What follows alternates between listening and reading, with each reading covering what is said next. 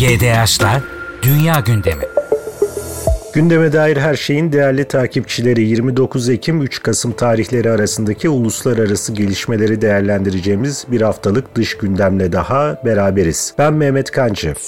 Hamas'ın 7 Ekim'de El Aksa Tufanı Operasyonu adı altında İsrail işgali altındaki topraklara yönelik düzenlediği saldırının ardından İsrail ordusunun Gazze şeridine yönelik başlattığı karşı saldırının birinci ayını doldurmak üzere olduğumuz günlerdeyiz. Önce sahadaki duruma ve ilgili diplomatik gelişmelere bir bakalım. İsrail ordusu Filistinli sivillerin boşaltma, boşaltmalarını istediği Gazze şeridinin kuzey kısmına 3 koldan yaklaşık 20 bin asker ve bir zırhlı tümenle girdi hafta başı başından bu yana. Bu esnada kuzeydeki Cebeliye mülteci kampında ve Beyt Hanun bölgesinde taş üstünde taş bırakmadılar hava bombardımanıyla. Tek bir Hamas komutanını ortadan kaldırmak için Cebeliye, Cebeliye'ye düzenledikleri hava saldırılarında yüzlerce sivil öldü ya da yaralandı. İsrail ordusu sahil şeridinden Erez sınır kapısı istikametinden ve orta kesimlerdeki El Bureyç bölgesinden yani 3 koldan Gazze şeridinin kuzeyine girdi. 2 Kasım Perşembe günü itibariyle şeridi kuzeyden güneye kat eden ana yolun yani Selahattin Caddesi'nin Gazze kentinin güneyindeki yollarla kesiştiği kavşaklarda kontrolü ele geçirdi. Bu kavşakların ele geçirilmesi sırasında İsrail ordusunun yasaklı mühimmat olan fosfor bombalarına başvurduğu iddia ediliyor. Bu arada yine 3 Kasım günü bu caddeyi yani Selahattin yolunu kullanamayanlar deniz kıyısından güneye ulaşmaya çalıştıklarında Erreşit Caddesi'nde siviller İsrail ordusunun bombardımanına hedef oldular ve çok sayıda kişi de hayatını kaybetti kaybetti. 3 Kasım Cuma günü itibariyle Gazze kentinin Gazze şeridinin kuzeyiyle yani Han Yunus ve Refah kentleriyle kuzeyin bağlantısı tamamen kesildi. En azından yeryüzünden bir bağlantı kurma ihtimali yok diyelim ancak iddia edildiği gibi Hamas'ın yüzlerce kilometrelik tünel ağı mevcutsa bu bağlantının hala devam ettiğini en azından askeri açıdan varsayabiliriz.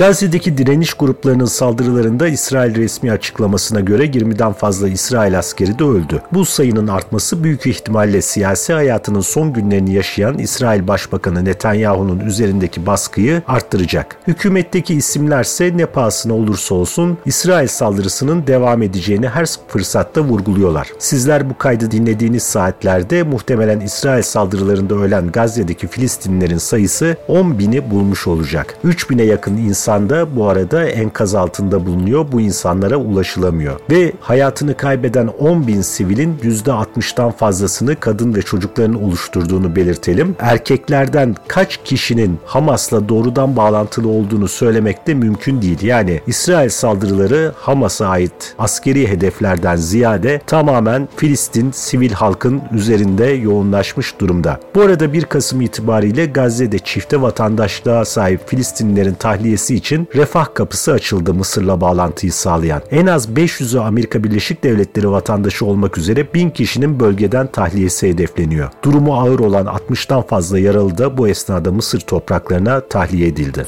Mısır demişken İsrail'in Gazze'deki 2 milyon Filistinliyi Mısır topraklarına sürme planı da aleniyet kazanmış durumda. Hatta İsrail hükümetinin ekonomik kriz içindeki Mısır'ın Dünya Bankası'na olan borçlarının bir kısmını ödemeyi teklif ettiği, böylece Filistinlilerin kabul kabul edilmesini istediği de gündeme geldi. Yani İsrail hükümeti bir nevi rüşvetle ücreti mukabilinde Filistinlileri sığındıkları son topraklardan da sürmenin ve iki devletli çözüm formülünü tamamen ortadan kaldırmanın peşinde. Gerek Mısır gerekse uluslararası toplumun ezici çoğunluğu ise en azından şimdilik bu plana direniyor. Hatta Fransa, Almanya ve İngiltere'nin Netanyahu'dan gelen bu yöndeki baskıları gerçekçi olmadığı gerekçesiyle reddettikleri bildiriliyor. Şunu da ifade etmek lazım. İsrail'in Filistin topraklarına yönelik yıkım politikası yalnızca Gazze ile sınırlı yürümüyor. Dünyanın dikkati Akdeniz kıyısındaki 365 kilometre karelik o topraklara çevriliyken Batı Şeria'da da birbirinden koparılmış alanlarda kuşatma altında yaşayan Filistinlilerin yaşam alanları saldırı altında. Cenin ve El Halil kentlerinde daha geniş çaplı saldırılara hazırlanan İsrail güvenlik güçleri harekete geçecekleri zaman kendilerine engel çıkartabileceğini düşündükleri yapıları yıkıyorlar, yolları tahrip ediyorlar. Hatta geçen hafta El Halil kentine havadan atılan bildirilerde İsrail ordusu Filistinlilerin silahlarını teslim etmelerini ve İsrail güvenlik güçleriyle çatışmaya son vermelerini istedi. Bunun gerçekleşmemesi halinde ise Gazze'de olduğu gibi El Halil halkı içinde cehennemin kapılarının açılacağı tehdit tehdidini savurdular. 7 Ekim'den bu yana Batı Şeria'da öldürülen Filistinlilerin sayısı 150'ye yaklaştı. Gözaltına alınanların sayısının ise 1500'e yaklaştığı belirtiliyor. Bu kişilerden yarıdan fazlasının Hamas'la bağlantılı oldukları da iddia edilmekte. Öldürülenlerin içinde çok sayıda çocuk bulunurken vurulan kişilerin silahsız siviller olduğu da sosyal medyada paylaşılan görüntülerden tespit edilebilir.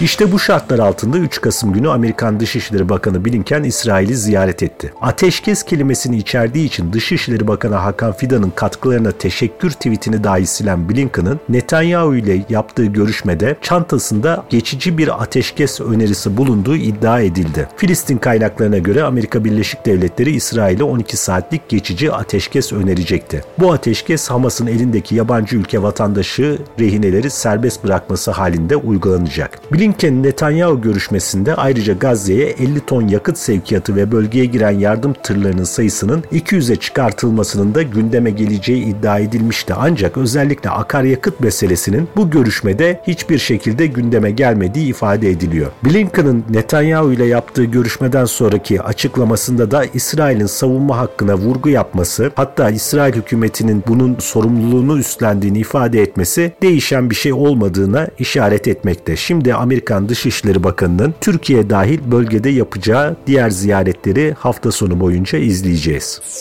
Blinken'ın ziyaretinde Gazze şeridine 200 yardım tırının giriş yapması konusunda bir e, girişimde bulunacağını ifade etmiştik. Zaten 7 Ekim'den önce Gazze şeridine günde 200 tır giriyordu yardım malzemesi taşıyan. Çünkü 2 milyondan fazla insanın yaşadığı bu bölgede işsizlik %70'in üzerinde ve halkın %80'i de uluslararası yardımlara muhtaç durumdaydı. Daha önce iki defa Türkiye'ye gelme teşebbüsünde bulunmuştu Amerikan Dışişleri Bakanı ancak Dışişleri Bakanı Hakan Fidan'ın yurt dışı da temaslarda bulunması nedeniyle bu gerçekleşmemişti. Bakalım bu defa gerçekleşebilecek mi ve Amerikan Dışişleri Bakanı dişe dokunur bir ateşkes önerisiyle Türkiye'de temaslarda bulunacak mı? Rusya Dışişleri Bakanı Lavrov ise bölgedeki gelişmeleri Kuveytli mevkidaşıyla Moskova'da yaptığı görüşmede değerlendirdi. Ayrıca Mısır Dışişleri Bakanı ile Perşembe günü de bir telefon görüşmesi gerçekleştirdi. Bunu da belirtelim. İsrail ordusu ise bu esnada Gazze'deki durumun dünyaya aktarılmasını engellemek için hem internet hem telefon bağlantılarını kesmişti hafta başında. Bu bağlantılar sınırlı da olsa yeniden sağlandı ancak 3 Kasım günü bu defa Fransız haber ajansı AFP'nin bürosu Gazze'deki bürosu doğrudan hedef alındı. 2021 yılında İsrail ordusu Gazze'ye yönelik saldırısında Associated Press ve El Cezire televizyonlarının bürolarının bulunduğu çok katlı binayı bombalayarak yıkmıştı ve her iki basın kuruluşu içerideki ekipmanlarını dışarı taşıma fırsatı dahi bulamamıştı. Son saldırılar sırasında İsrail saldırıları sırasında Gazze içerisinden yayın yapan yerel muhabirlerden hayatını kaybedenlerin sayısı 50'ye yaklaştı. Hatta İsrail'in pervasızlığı o noktaya ulaştı ki El Cezire muhabiri Yumna El Seyid'i ailesinin yaşadığı evi vurmakla dahi tehdit ettiler. Bu arada İsrail'in Haaretz gazetesinden bir haberi aktaralım. Gazze'deki insani durumla ilgili bir veri yayınladı Haaretz gazetesi. Buna göre 52 bin kadar hamile kadın ve henüz 6 aylık olmamış 30 binden fazla bebek Gazze'de tuzlu ya da arıtılamayan kirli su içmek zorunda. Çünkü İsrail suların arıtılması için gereken elektrik ve yakıtı temin etmeyi de kesti. Şimdi diğer cephelere, Gazze çevresindeki cephelere göz atalım. Yemen'deki İran destekli Husi milisleri İsrail topraklarına yönelik balistik füze ve kamikaze drone saldırıları e, düzenliyor. Bu saldırıların sıklığı artıyor. Bu silahların İsrail'e ulaşarak zarar vermesi ihtimali çok gerçekçi değil. İsrail ordusu yine de çok sayıda savaş uçağını ve savaş gemisini bu füzeleri önlemek için güneye kaydırmak zorunda kaldı. Bazı balistik füzelerin Amerika Birleşik Devletleri'nin İsrail için özel olarak ürettiği F-35 savaş uçakları tarafından imha edildiğine dair görüntüler de paylaşıldı. Kuzeyde ise Lübnan Hizbullah'ı kontrollü bir çatışma stratejisini sürdürüyor. Ancak son olarak topçu ve anti-tank roketleriyle düzenlediği saldırılara kamikaze dronları da ekledi. Bu arada Hizbullah lideri Hasan Nasrallah Cuma günü akşam saatlerinde yaptığı konuşmayla yandaşlarına ve Gazze'deki direniş gruplarına yeni mesajlar verdi. Nasrallah'ın mesajları çok açık olmamakla beraber açıkçası Hizbullah'ın çatışmayı daha genişletebileceği, daha şiddetlendirebileceği mesajı da içeriyordu. Ancak Nasrallah Nasrallah'ın özellikle İran'ı bu çatışmanın dışında tutma gayreti dikkat çekiciydi. 7 Ekim'de düzenlenen Hamas saldırısıyla İran'ın bir ilgisi olmadığını, bu eylemin tamamen Filistin kökenli bir eylem olduğunu vurgulaması da konuşmasının ilginç yönlerinden bir tanesiydi. Ancak Hizbullah'ın açıklamasının, Nasrallah'ın daha doğrusu açıklamasının İsrail tarafından bir saldırganlık işareti olarak algılanma ihtimali de yüksek. Hatta bu nedenle Nasrallah'ın konuşmasından önce İsrail'in F-35 Adir uçaklarından oluşan filolar en üst düzeyde alarma geçirildi. Hatta Güney Lübnan'daki kimi noktaların Nasrallah'ın konuşması sırasında vurulduğuna yönelik de haberler geldi. Hizbullah'ın ve Güney Lübnan'daki diğer direniş gruplarının 7 Ekim'den bu yana cephedeki kayıp sayısı da 60'ı aşmış bulunuyor. Ayrıca İsrail e, zaman zaman Suriye'ye yönelik buradaki e, İran e, destekli milis gruplarının saldırılarına da füze ve hava saldırılarıyla cevap veriyordu. Geçmişte bu tür saldırılar öncesinde Rusya'ya bilgi veren İsrail bu bilgi verme sürecini de kesmiş.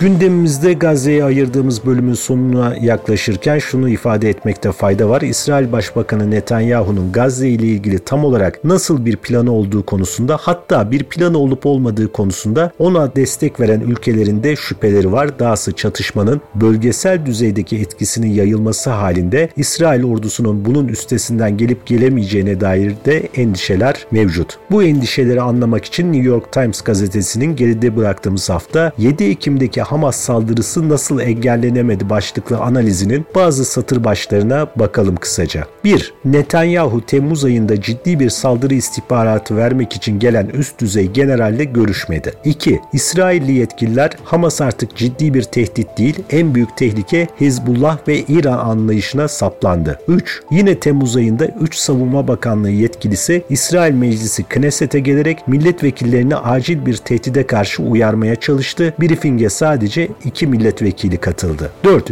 İsrail Genelkurmay Başkanı Herzi Halevi ciddi bir saldırı olasılığı bilgisini Başbakan Netanyahu'ya iletmek istedi ancak Başbakanla görüşemedi. 5. Öldürülen bazı Filistinli direnişçilerin üzerlerinde bulunan telsizler İsrail Sinyal İstihbarat Birimi 8200'ün gereksiz diyerek dinlemeyi bir yıl önce bıraktığı telsiz sistemleriydi. New York Times gazetesinin paylaştığı bu bilgiler hali hazırda İsrail yönetimi içinde siyaset, ordu ve istihbarat servisleri arasında yaşanan gerilimin de artacağına işaret ediyor. Dinleyicilerden bazıları belki hatırlayacaktır. Netanyahu silahlı kuvvetleri suçlayan bir açıklamasını, bir tweetini daha sonra silmek zorunda kalmıştı. New York Times'a da bu bilgileri ordu kaynaklarının ve istihbarat servisi kaynaklarının ilettiğine hiçbir şüphe yok. Bu noktada İtalya Savunma Bakanı Guido Crosetto'nun bir açıklamasına da kulak verelim. Şöyle diyor Crosetto, Orta Doğu'daki çatışmaların uzayacağına inanıyorum. Avrupalılar kendilerini kendilerini kandırmamalı, İsrail saldırılarına uzun süre devam edecek. Çatışmaların siyasi sonuçlarının ne olacağını hep birlikte göreceğiz diyor İtalya Savunma Bakanı. Yani süreç Netanyahu'nun umduğu iyimserlikte ilerlese bile bir yıl boyunca Gazze ve Filistin sorunu olanca ağırlığıyla gündemimizde yer almaya devam edecek ve bunun gerek İsrail için gerek Avrupa hükümetleri için muhakkak siyasi bir takım sonuçları olacak.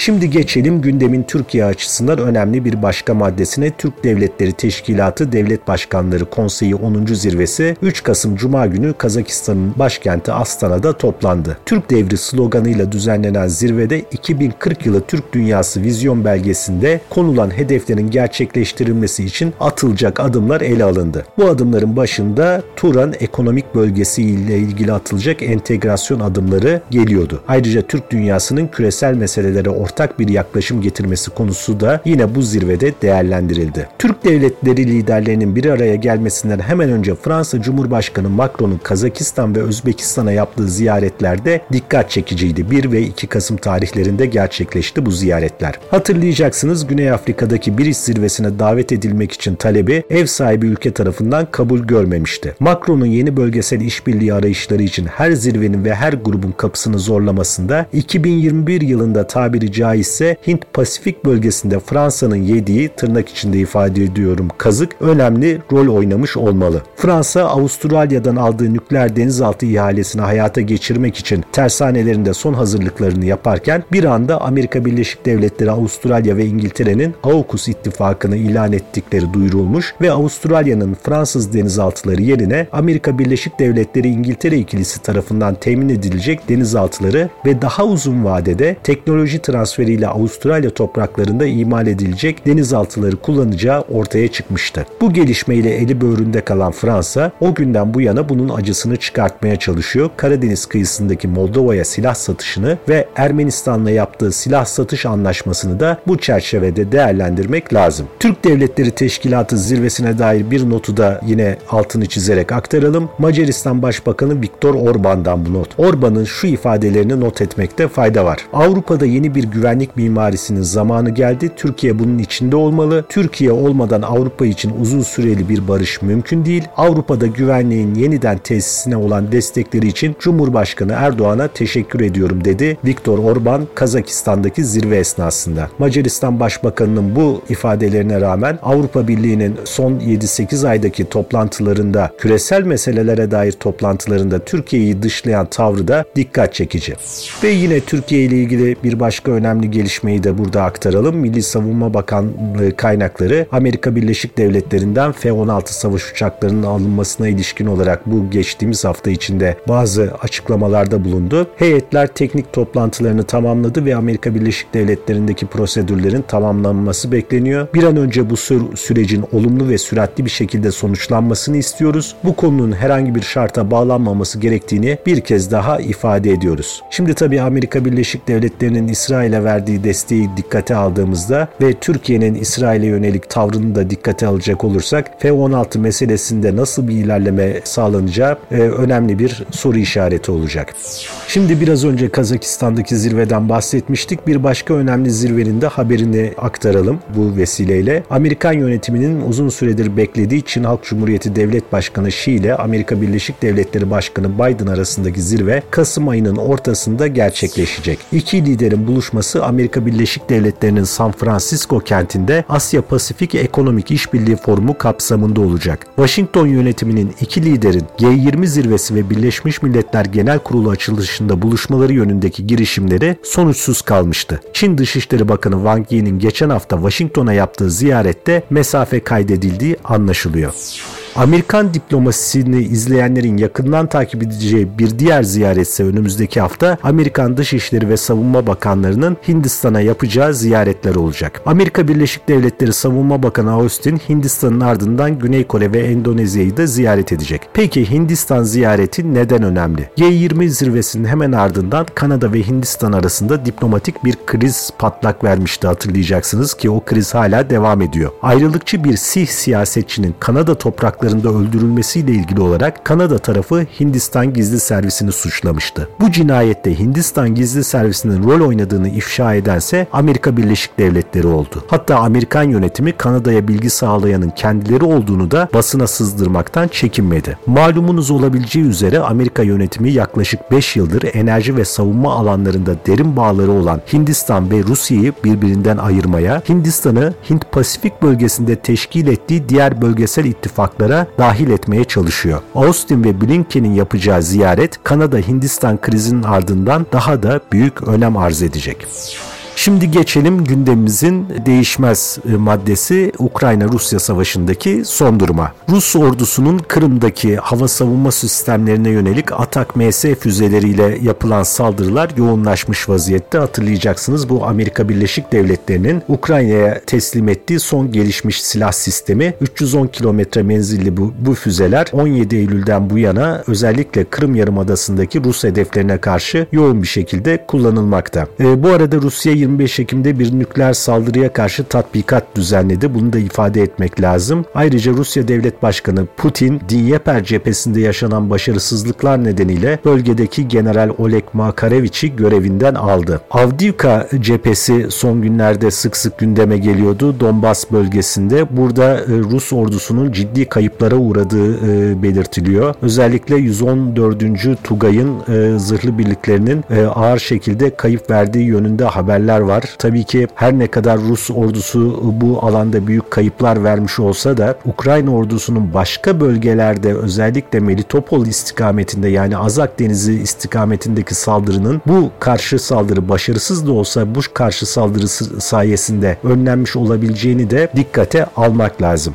Bu arada Putin, Rusya Devlet Başkanı, Kuzey Kore Devlet Başkanı Kim Jong-un'u hatırlayacaksınız geçtiğimiz aylarda Rusya'da misafir etmişti Vladivostok taraflarında. Bunun ardından Rusya-Kuzey Kore askeri işbirliğinin arttığına dair bilgiler daha fazla bilgi ulaşmakta. 2000 vagon dolusu 500 bin kadar topçu mühimmatının Kuzey Kore'den Rusya'ya ulaştığı bildiriliyor.